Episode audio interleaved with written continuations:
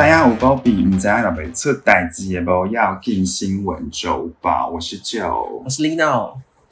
要跟大家分享一下为什么会转战 Parkes 平台吗？因为追风男经营不下去。没有，纯粹是因为就是觉得好像可以来试试看 Podcast，然后但是我们，好像其实一直有。就是前基基本上我们在追风的前期有一直面就是嚷嚷这边的随口闲聊说是不是要做一下 podcast，对，就是一直没有付出实际的行动，对，因为就两两个懒书。但是我觉得一方面是因为现在闲聊的那个 podcast 太多了，嗯，然后就觉得哈，可是我们 YouTube 已经经营的不怎么样，然后还要再多一个平台，何必？然后也没有找到一个很明确的。方向这样子，嗯，对，但是如同我们刚刚听到的片头，就我们终于找到方向，但也不是什么多伟大方向，就是想要跟大家分享一些就是生活中比较不痛不痒的新闻，大家就想转台，不行哎，你是会平常就是在看新闻的人吗？我其实非常少。我非常非常少，因为现在新闻台就是打开，我只要播个半个小时，就它就会开始无限回圈一样的东西。没错，对，然后以及就是政治，然后经济什么的，就是大概就是稍微稍微知道一些主要在探讨的议题，但我不会深入研究。嗯，对，因为一方面可能就是我们的生活压力已经够大，然后就看到这些新闻，就只会让自己心情不是很好。真的，真的。对，那。呃，之所以会我们把自己定掉，再要分享那个呃无关紧要的新闻，是因为我发现我很喜欢一些很 random 的东西啊，嗯，就是一些生活里面的很随性，然后很没有什么重点，然后也没什么意义的事情。我我有时候如果记记起来的话，我回想起来都会觉得会心一笑，这样。而且我觉得有些那种生活性的新闻，确实可以带出，就是可以带给你一些冷知识。哎，我觉得还蛮。不错的，对。然后一方面是因为就是想说啊，反正那些严肃的新闻就已经有人在报了，那不如我们就来分享一些可能不管是台湾或者国际上的一些地方新闻啊，或是一些跟文化相关的小新闻这样子。没错，对，让大家可以听的时候轻松一点，但是你又同时是在获取一些不确定有用的知识，搞不好对你有用哦，对，说不定对你未来，说不定你听了整个潸然泪下。对呀。或是可能就说哎，我之前好像听过那个人是这样做的，我可能也是可以试看看。对对对，没错没错。好，那现在就来分享一下第一则，就是地方新闻吧。就是嘉义的埔子水牛 退休，然后不舍八年主人，然后他就是赌气甩头拒绝上车，然后让主人泪崩。为什么赌气？就是。我我其实当时有看那个影片，我就是要想说，呃，应应应该是说，我当时看到这个新闻标题的时候，我就是下意识就直接点进去，就是你到底这到底是为什么可以写成新闻，然后到底是什么样的故事？反正就是因为嘉义县埔子有一名张姓老王，他因为年事已高，然后无力务农了，他却舍不得自己饲养八年水牛被送到屠宰场，因为可能也没有空间，就是放他就是饲养，所以他就是。要么就是送给别人吃，可是你知道，毕竟有有有点情感，嗯，所以他就是寻求议员之后，那经过那个多方协协商，然后最后终于找到一个屏东县一个护生园区愿意收养，嗯，然后感人是不是那个水牛在上货车的时候，他就不断的，就我我看到影片，他影片上他他真的是就是然后就死不上车，然后就是一直这样子要把那个绳子甩掉，哦，对，然后在场的人就是哦，我觉得那画面真的是。有一点就是他轻哎，纯粹是因为绑绳子不舒服。对，也有也有，人类是不是有点过度投射？然后反正那个记者就会，当时的记者就写说什么，仿佛就是他拒绝上车，然后那个老农也是当场泪崩。而且那个他那个记者那影片最后还有拍那个老农就是很落寞的背影哦，真 的看是很 sad。那他有拍水牛很落寞的背影吗？没。反正画面就是非常催泪。但是为什么他只是不能务农？为什么老翁不把它继续养着就好？可能就是，就像我刚才讲，可能也没有地方给他放了。然后可能就是，他是没有详细写到说，那为什么就就是他可以自己养它，那为什么不要对啊继续养？这样就一定要把它拿去卖还是什么之类的？哦，好。而且我觉得动物就是有灵性的吧？你有哎，你有相信动物有灵性吗？我觉得动物一定有灵性，因为它毕竟就是一个活生生的东西，活生生的存在啊。可是你可以判别，可是像我，我就对于如果你说鱼要有灵性，我就有点嗯，鱼好像有点难。但你知道狗、猫，或是我觉得牛，你知道那种比较算是哺乳类动物嘛，比较会有那种。哎，我觉得动物应该都会有灵性，那只是它有没有办法表达的很明确。或者是说它是不是？因为毕竟你说鱼，它就在水里，我们也不可能就是真的潜进水里，就是你知道，刚刚跟狗跟猫一样这样抱来抱去，还是什么的哦。你们就只能隔着一片玻璃，然后你望我，我望你，或者是它搞不好哦。我觉得如果真的要说有灵性，可能是它可以在水里面，比如说你饲养鱼，然后可能你要去，当你要去喂它的时候，你知道它会冲向你，但是饿了。我觉得，我觉得人类都有点过度解读。是有灵性没错，但是我觉得有时候也是 calm down。那我这边也要分享一下，我之前其实国中的时候，就是当小那时候也是自然自然课嘛什么之类，反正我们就有有就是有饲养黄金鼠。嗯，它好像就是因为小组作业，然后反正就 anyway 那个黄金鼠就放在我家。嗯，那你知道，就小朋友就是最后养的都通常都是爸妈在养，所以那个那只黄金鼠后来就是我妈在照顾。我觉得至少有养一年多，但快两年。可能那只那只黄金鼠是在那个夜市买。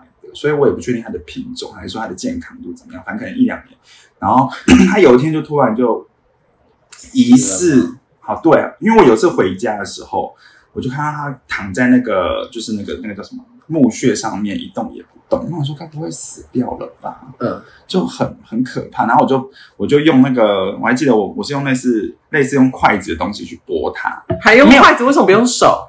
不是啊，我我。我补充一下，因为我们我原本有有养两只黄金鼠，然后原本第一只养的它就是怎么讲，它个性比较憨厚，然后第二只就是比较泼辣，就是它是母的，然后比较泼辣，然后它会骂那一只不是它后来好像把第一只逗死还是怎么样，反正第一只是先死的，然后我现在在讲第二只，我在想第二只，对，很可怕哎。所以他真的死了，是不是？憨厚的，对，憨厚的死了。然后，但是我现在在讲第二只，就是那当时当当时泼辣泼辣女，对，泼辣女，她现在就是就是当时我回家的时候，我发现她一动不动，我说该不会死掉了。然后去我播的时候，她就突然就是因为有时候她其实说，只有在黄金鼠，有时候他们只是在睡觉是干嘛，所以他们也会道。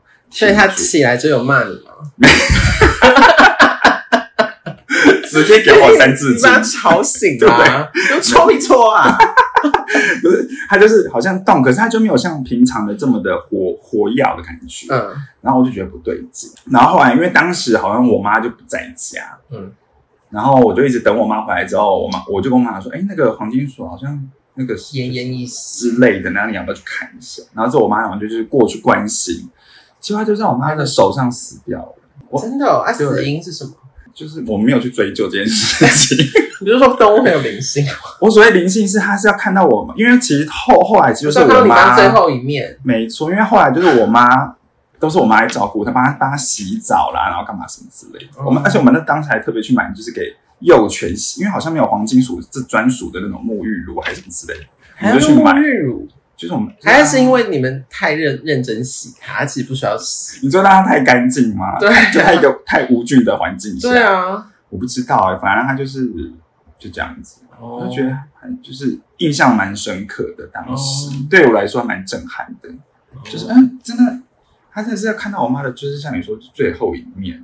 我说，人类都蛮会那个超意一些事情的，真的吗？可是，因为他如果他真的要死，他可以在我手上死，就是你知道，哦，对啊，就在我在就是跟他 say。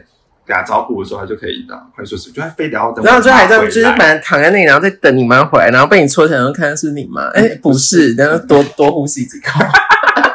你看这样是也是有灵性的一种，好吧？好，好，那第二则新闻，第二则新闻我自己觉得有点偏荒谬，就是呢，呃，因。在哎，我忘记是哪里了。反正就一名陈姓男子，因为家中状况的关关系，然后把空气清净机委托给工人回收。然后资源回收厂的那个老板，他就有一天就把那个清净机，就是就是要测试一下，然后就插电之后就发现有怪声音，然然后只有打开看，发现里面有两个塑胶袋，嗯，里面装了两百万。然后，但是因为这个老板就是人非常的好心，然后他就还很很叫，他还心急如焚哦，他还去调他们那个就是资源回收厂的那个监视器，看是哪一台车送来的，然后去巡线找到这个失主。嗯，然后失主是一个七十多岁的老翁啊，对，然后那个老翁竟然跟他说他忘。哎，我跟你说，老人家他们真的很爱把钱放在一些莫名其妙的地方。因为说看到这个，我说在我曾经因为我看到之前以前也有，就是也不是以前，反正就是有这种新闻，他们可能会把就是现金放在可能床铺的底下，然后之后等到他们真的想到拿出来之后，那那个那那个钱就已经对灰飞烟灭，就你要变就变灰尘，就是变成一张废纸。所以不得不说，老翁也是躺对地方。对啊，就是。但是我觉得蛮奇妙的事情是。代表那第一个是那个那个清净机，应该它就是真的都没在用，因为清净机它就是你用之后，它里面就会会有水。嗯，对。然后再来是两百万对他而言可能是零头哎，因为怎么可能会忘记呀？怎么可能两百万你会忘记吗？两百万，我连一万块都不会忘记，我连五百块都不会忘。我觉得我们的金钱价值观真的是不一样的，我只能这样讲。我就是有点偏羡慕。可是他当时有一些其他的，那我觉得他可能就是有一些其他的，比如说不动产，他觉得比较重要，什么之类，所以对他现金两百万对他来说就觉得，嗯，就像你说，就是零头吧。对啊，嗯，而且不知道，我就觉得很奇妙。我觉得大家可以那个听到这个新闻的时候，去挖一挖你就是家里的一些角落。我觉得清净镜好像真的是不错的，你又可以就是除湿，所以你那个纸的东西就不会潮湿掉。不是啊，可是你要看它是藏在哪，因为它会挤，它会它是会挤你空气里面的水在清净机里面的。哦，所以它可能会把你的那个里藏的里面的那个纸条弄湿啊。因为因因为像那个老公，他就是没有在用啊。哦，他就是真的就摆在那个。对，我觉得他应该真的是没有在用。对，不然就像你说，他一定会发现。对，好，第三则新闻。第三则新闻也是一个地方新闻，它是高雄一名谢姓男子怀疑浴室漏水是楼上的张姓邻居所害。那在常年隐忍，然后又提告败诉之下，他进而拿电钻到顶楼朝对方家中钻洞，然后就是钻破水管，导致就是那个邻居的住户，就是他只要用水的时候就会下雨，甚至在那个被发现之后，那个谢姓男子甚至还呛呛说，就是要让你尝。感受滴水滋味，所以高雄地检地检署就以毁水毁毁损罪起诉这样子。我觉得好疯，我觉得那个呛虾很好玩，怎么讲？我觉得呛虾还蛮还还蛮逗的，就是很就是孩子气哎。对，而且真的是自以为就一个就很像是在演什么乡土剧的那种台词，在讲台词。对啊，感受滴水滋味。就是，但是我觉得邻居很可怕，因为因为那个。就是因为我现在住的地方是租的，嗯，然后去年就是我们的，因为我的冷气什么都是房东付给我的，嗯，然后呃，好像就有其中一台分离式就会发出很大的声音，嗯，然后就有那个楼上的邻居。就是就是在群组里面，就是就是就说哦，就是不知道是哪一家的那个分离式冷气的那个引擎，就是只要一运作就很大声，然后让他就夜不能寐啊，然后就是晚上睡不好，然后白天就没精神，叭叭叭废话一堆。嗯，然后我就赶快去确认一下是不是我们的那个引擎。好，然后后来就是我其实也都，我其实到现在已经换好，我都还不太确定是不是真的是我们的引擎，但反正我就是换了。嗯，我觉得请工人来修就对了。然后结果有一次，他就是又在群组里面发疯，然后就说你们的那个什么引擎又在那边吵，哎，叭叭叭了一堆。但是那一天我们根本就没人在家，他是不是幻听？我可能也是丢稿，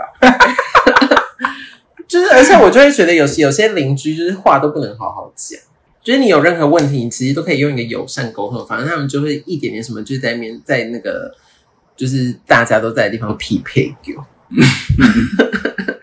就蛮烦，我觉得邻居是在买房跟租房子的所有变因里面最不可测。没错，因为你没办法去判别说，你可能你或许可以经由观察，或是比如说先去跟管理员打听，如果有管理员的话。对。但如果真的没有的话，真的只能阿弥陀佛，自求多福。对，真的就是只能拜拜拜，是拜拜耶。好的，反正大家祝大家都那个。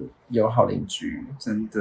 对，嗯，好，第四则新闻，第四则新闻其实是跟就是其实它其实是一个不是真的说是某要给新闻啊，我觉得，嗯，就是它是跟乌俄战争有关，就是麦当劳呢，它在五月十六号的时候宣就是正式宣布。它会全面的退出俄罗斯，就是它的八百五十家门市会全部全部退出。那其实它是在三月的时候就已经在当时就已经把骂把所有的俄罗斯麦当劳的门市关闭。嗯，但是一直到就是前两天才就是正式宣布退出。那他他的那个声明就是乌俄的战争已经造成人道危机，已经让麦当劳商商确定就是在俄罗斯本地的业务已经不可已经不再可行。然后以及跟麦当劳就是想要传递的价值也已经不符了，这样。嗯然后呢，就是新闻里面还说，就是当时三月在他们要关准备关门的时候，就有大量的民众就是去排队，然后就是囤货。有有有，我看到那对就很害怕再也吃不到，然后甚至有就是当地的音乐家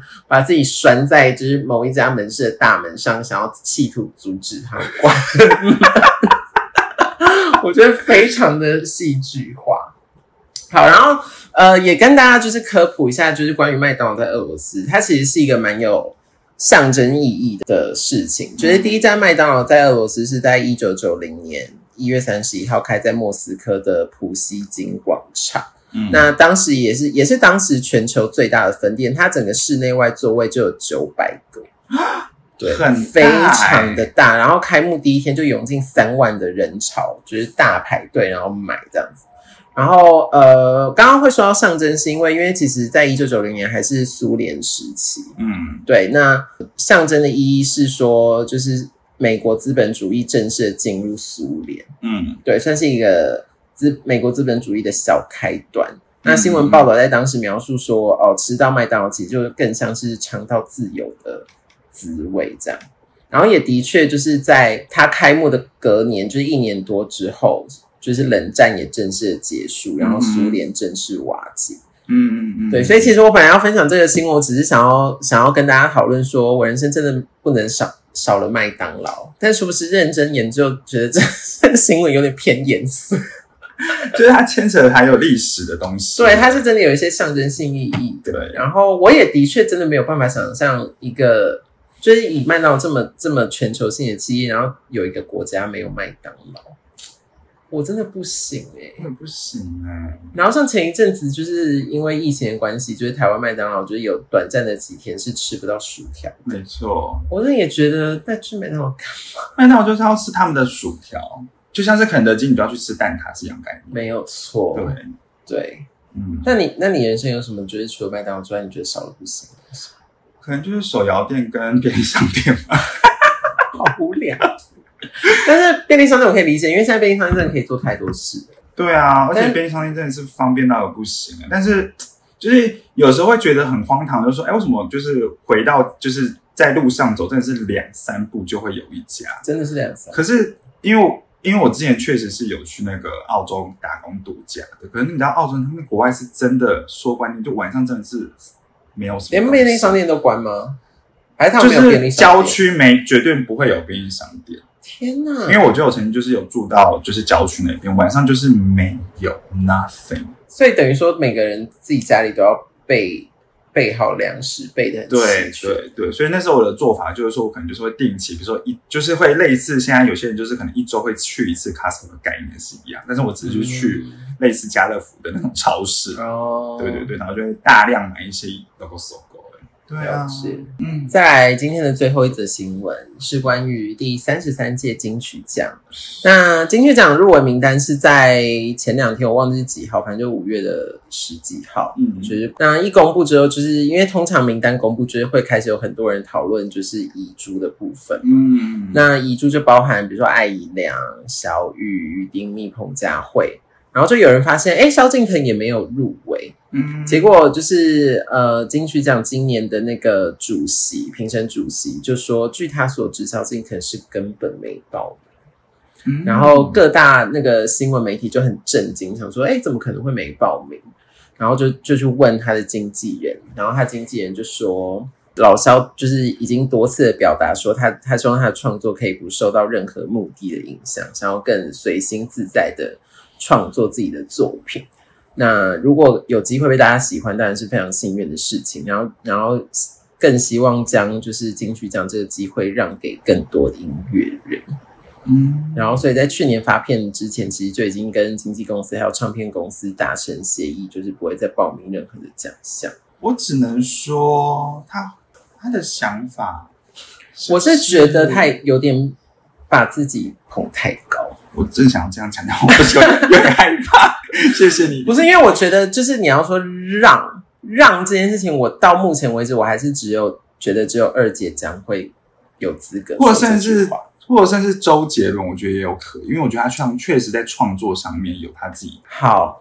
我好，周杰伦我还可以接受，因为毕竟他也真的出道够久，然后也真的是有创作出一些代表性跟是音华语音乐的一个很指标性，没错的一个歌手。嗯，萧敬腾我真萧敬腾我真的不太理解，因为因为会这样说，其实是因为第一个他他绝对不会是以目前现阶段来说，就是出道非常久的艺人。嗯，然后再来是你要说他真的有为华语乐团乐坛创造出什么？真的像周杰伦那个程度的一个很指标性的景点，我觉得还不一定有很好的作品，但是我觉得还不到。是对，然后再来，我就又还去回溯一下，他到底入围过几次，或者得过几次金曲？这里是几次？说实在也没几次。我只我只印象中。他好像是在第几年？他不是有主持过金曲奖？哦，对，他有主持过一届的金曲，担任过一次的主持人。好，我现在就跟大家分享一下他到底入围过几次。嗯，首先他在第二十届的时候入围了新人奖，然后以及第二十一届、第二十三届跟第二十四届也分别都有入围男歌手的奖项，然后是在第二十四届的时候获奖。嗯，那二十四届好像是一四还是一五年？嗯嗯嗯。那也就是说，其实然后在这之后，他就也都没有再入围过。他中间都还有发过专辑哦，嗯，然后是都没有再入围过。那对我而言，我就会觉得，以这个前提，你要去说你是在把奖项让给大家，我就觉得你好有自信。然后我之所以会就是把这个新闻挑出来，一方面是他这个言论让我觉得就是有点过头，然后以及其实我本来一开始对他印象是蛮好的。嗯，是哦，对，因为我因为那个大家不知道有没有看《森林之王》，因为我是《森林之王》，就是现在已经第三季结束，我是忠实的观众。然后因为前两季是他跟林宥嘉当评评审跟主持人，嗯，那他在当主持人跟评审的那个过程中，他的讲评或等等表现，我都是觉得。很有效果，然后也都很中肯，然后也感觉他是真的很想要体系这些，就是新一代的后辈，对后辈们的整个就是印象都是很好的。即便我可能对他音乐没有真的这么熟悉，然后另外一个，我记得有有一段时间，就是他的造型师，就是也都帮他做了非常多厉害的造型，对，就是他的时尚资源也是很好的。然后穿一些就是把一些女装男穿，我觉得算是在台湾艺人里面诠释的很好的，嗯。但是呢，也是在今年，他就是在今年那个跨年的时候，在大陆那边参加春晚嘛，还是什么？对，反正就是也是唱了一，就是就是跟中国歌手还有几个台湾歌手唱了一首，就是那种歌颂祖国的歌。嗯，那我觉得唱就已经有点开始踩到台湾人的线了。嗯，然后后来是接受中国媒体的报的新闻采访的时候，就说就是。要台湾的大家回到祖国去看看，很很希望年轻人可以回到祖国去看一看那边多漂亮，怎样怎样整个引起众怒。然后也是因为这样子，也的确让我觉得对他印象整个扣分扣到，因为真的跟他一开始表现出来的。一开始刚出道到就是可能森林中王什么的那个状态的形象差太多，因为我就会一直觉得他好像是一个真的很真诚的人，嗯，但是结果现在为了可能为 Coco 对，可能为了钱或什么之类，然后去做出这样子的言论，我就觉得大可不必。那其实我我我其实一直都非常不在乎，就是台湾艺人到中国那边去参加那边的节目，然后去赚他们的钱或什么，因为因为我觉得那那其实就只是一个国家，然后你去那边表演，我觉得没有，因为我就觉得那些就是艺，就是他们的工作，对，那就是他们的工作。那而且说实在，因为其实有时候他们那些他们那边现在就是资金很雄厚，做的一些舞台跟表演也真的都蛮好看。是啊，是啊，嗯，对。但是我觉得。你要去赚钱，你要去表演，那是你的事情。但是如果你又再进一步去要深入，还叫大家什么回到祖国去看看，那我就觉得太有点太 over 了。而且再加上他妈妈其实是阿美族还是什么，就是他他其实是原住原住民血统的。我就觉得你到底要回去看谁啊？对啊，就很奇怪啊，好神秘呢。对，反正就是他。所以这两年的，就是整个言论，就整个有点走中。好，那个真的有点严肃。那我们来聊一下这个，小小聊一下遗珠好了。我个人就是有点吃惊，艾怡良没有入围。